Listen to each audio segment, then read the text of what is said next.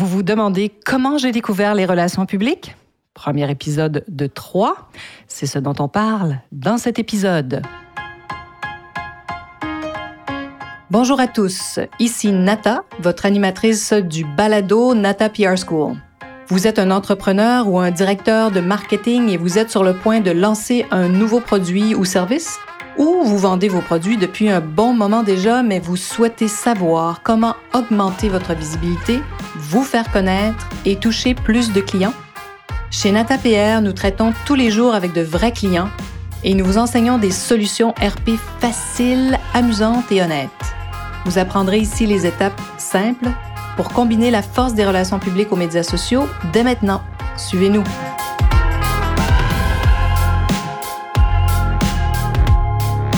Bonjour et bienvenue à ce 135e épisode du balado du podcast Nata PR School. Comment j'ai bien pu découvrir les relations publiques? Premier épisode d'une série de trois à l'occasion pour vous parler d'autres choses et vous partager aussi mes connaissances. Ça peut peut-être euh, vous être utile que je vous raconte un peu euh, mon histoire personnelle. Donc, la base de ce programme, vraiment, quand, quand j'y pense, remonte à ma propre découverte des relations publiques il y a de cela plusieurs dizaines d'années, oui, oui. C'est pourquoi je pense que c'est utile que je vous raconte mon histoire parce que, comme je l'ai vécu, hein, si vous portez attention à ce que je vous enseigne, c'est vraiment les fondements. Vous allez mieux comprendre aussi comment peut-être vous pourrez faire la même chose, vous pourrez utiliser les relations publiques par vous-même. Parce que si vous êtes une petite entreprise avec peu de ressources humaines ou une jeune pousse, hein, une nouvelle entreprise, euh, ça va être utile pour vous de comprendre les relations publiques, je vous le promets, et comment les combiner, comme je dis toujours, à vos médias sociaux. Pourquoi? Pour vous développer, peut-être pour attirer aussi de nouveaux investisseurs, pour vous aider dans votre lancement en crowdfunding. On a eu des étudiants qui l'ont fait. Alors, si je démarrais mon entreprise aujourd'hui et que je découvrais la Nata PR School, je serais, mais aux anges, de pouvoir obtenir cette information-là et d'entendre ce que je peux faire par moi-même au départ. Alors, on commence. Comment j'ai découvert les relations publiques? Ben, j'ai suivi des études universitaires d'abord en musique classique que j'ai combinées avec des études supérieures en administration des arts. Alors, hein, la, la, musique et les arts, c'était une passion, c'en est toujours une. Et c'est ce qui m'a amené à débuter ma carrière à l'Opéra de Montréal en tant que jeune stagiaire où j'ai rapidement découvert le service des communications et marketing. Alors, on appelait ça comme ça dans, ce, dans ces années-là. Communication marketing. Aujourd'hui, ce serait probablement euh, communication numérique et marketing, peut-être. Et ce fut une révélation pour moi. J'adore toujours le marketing et la promotion. Et j'ai eu la chance d'occuper pendant trois ans le poste de direction marketing et communication à l'Opéra de Montréal. Alors, voyez, donc tout a commencé là il y a ouf, plus de 30 ans. Et j'avais bien sûr dans mon équipe un spécialiste des relations publiques parce que c'était comme ça fonctionnait beaucoup comme ça dans ces années-là. Aujourd'hui, euh, c'est un peu différent, beaucoup dans beaucoup d'entreprises. Mais donc le département du marketing et des communications était ma nouvelle passion. Et comme j'avais un esprit euh, assez créatif, toujours d'ailleurs, c'est pas parce qu'on est dans le domaine du service ou de la finance même, ou peut-être qu'on est un entrepreneur qu'on n'est pas créatif. Quand j'étais donc au service de l'Opéra de Montréal et que j'y travaillais aux communications marketing, j'ai fondé deux nouveaux programmes. Le premier était Opéra 1835, bien sûr, pour les plus jeunes, les 18-35 ans, pour rendre l'opéra plus accessible. Et le deuxième s'appelait tout simplement L'opéra dans la rue, un programme pour faire encore plus découvrir l'opéra à ceux qui n'ont pas les moyens d'y assister, de se payer des billets d'opéra, donc très large, hein, grand public.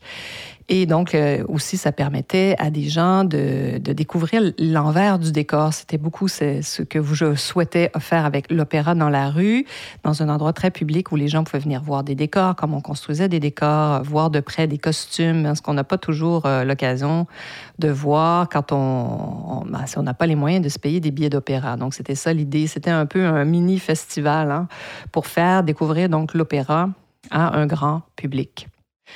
Comme la directrice des relations publiques de mon service était très occupée à assurer la promotion de la saison régulière, j'ai donc décidé moi-même hein, de me lancer dans les relations publiques parce que je voulais donc bien sûr qu'on fasse parler de Opéra 1835 ou de l'opéra dans la rue, mais ma directrice était débordée déjà avec tout le travail qu'elle avait à faire. Je me suis dit, tiens, bon, ben pourquoi je le je tente pas ma chance, je le tente pas par moi-même. Voilà, c'est vraiment là où j'ai commencé à faire moi-même des relations publiques. Faute de temps, euh, je me suis demandé comment je pouvais faire parler facilement, rapidement de ces deux nouveaux programmes? C'était ma première question. Pourquoi parlerait-il de l'opéra dans la rue? Vous voyez, tout remonte à oui, là. C'est incroyable. Hein? Les, étapes donc euh, du modèle Nathan ont germé là. Si vous ne l'avez pas, le modèle en six étapes. La première étape est pourquoi parlerait-il de vous? C'est fou quand je pensais ça. si vous ne l'avez pas, vous pouvez le télécharger ici en bas dans les notes euh, de ce podcast. Le modèle NataPR est toujours là. Vous pouvez bien sûr l'obtenir gratuitement. Je ne suis pas en général nostalgique du passé, mais c'est fou, incroyable, formidable de constater que lorsqu'on progresse hein, sur une voie, quelle qu'elle soit, quelles que soient nos, passions, ce qu'on aime faire dans la vie, souvent les bases de ce qu'on crée sont déjà présentes. Vous avez sûrement entendu euh, des, de jeunes euh, chanteurs dire euh, Moi, j'ai commencé à chanter, j'avais même pas une année, je prenais un micro, je, chantais avec la télé, la radio. Hein, vous voyez comment c'est bon. Dans mon cas, c'était pas, on remonte pas si loin, mais ça fait quand même plus de 30 ans où j'ai vraiment mis les bases, jeté les bases de ce qui est devenu aujourd'hui la Nata PR School. Voilà. Donc, j'ai même, imaginez-vous donc, accordé des entrevues à ce moment-là. Oui! Parce que si vous écoutez régulièrement ce podcast, vous savez combien la nouveauté intéresse nos amis journalistes et nos amis influenceurs. Quand vous avez quelque chose de nouveau, là, c'est vraiment ça, c'est ce qui est le plus formidable à présenter. Alors voilà, ça m'a amené donc à donner, à discuter avec plusieurs médias qui étaient intéressés de savoir ce que c'était que ce programme, l'Opéra dans la rue. Alors la radio, je n'avais pas donné d'entrevue à la télé, mais la radio, oui, euh, les journaux en avaient parlé aussi, ça avait vraiment bien fonctionné. Ben, j'ai effectivement découvert à mes débuts professionnels que les journalistes aiment, ça c'est un autre secret bien gardé, aiment parler directement à ceux qui ont créé ou qui ont fabriqué, inventé. Hein. donc, ils aiment parler aux créateurs, aux dirigeants d'entreprise directement. Donc, ils étaient très étonnés, plusieurs d'entre eux, de constater que c'était moi qui les contactais et non pas notre directrice des relations publiques. Donc, ils étaient vraiment curieux de m'entendre parler de ces projets quand ils ont vu que j'étais en plus une jeune directrice du marketing en début de carrière. Ah ben là, ils étaient encore plus curieux, évidemment, de me parler et que j'avais réussi à créer deux nouveaux programmes à l'opéra. Des fois, ça peut sembler encore aujourd'hui un peu poussiéreux. Bon, depuis ces années, il y a d'autres programmes qui s'adressent aux jeunes, bien sûr, mais euh, donc c'était à l'Opéra de Montréal et ces deux programmes-là ont, ont, bougé, bien sûr, évolué. Euh, ils ont d'autres formes aujourd'hui, c'est certain. Mais il y a plus de 30 ans, c'était nouveau.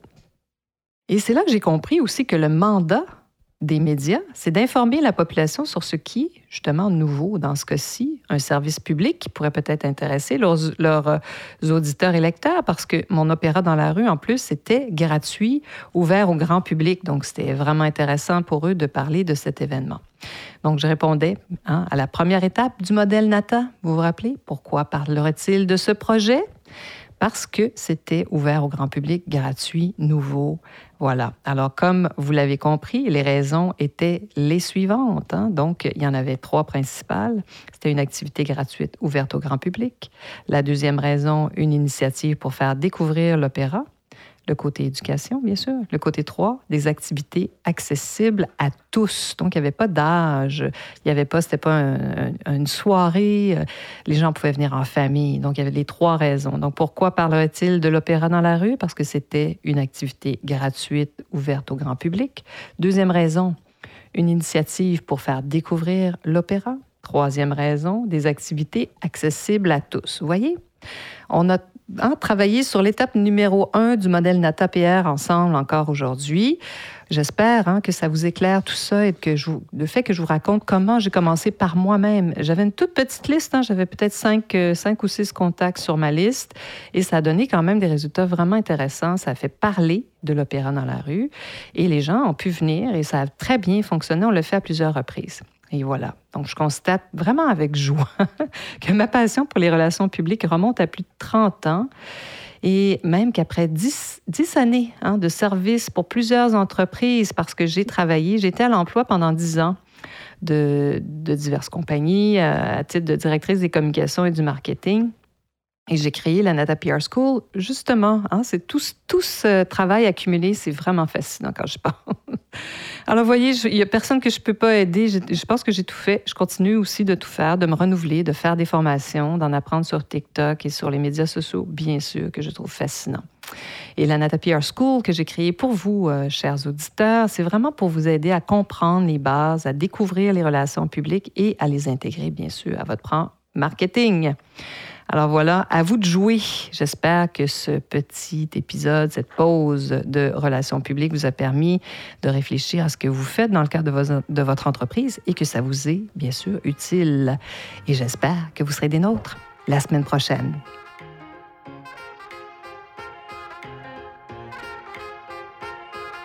Vous êtes curieux et souhaitez en savoir plus sur comment implanter des stratégies de relations publiques? Rendez-vous sur natapierre.com et inscrivez-vous sur notre liste. Vous recevrez le modèle Natapierre pour créer une campagne RP réussie. Et si vous souhaitez devenir client, contactez-nous à nata.natapierre.com. Nous attendons vos commentaires. À la semaine prochaine!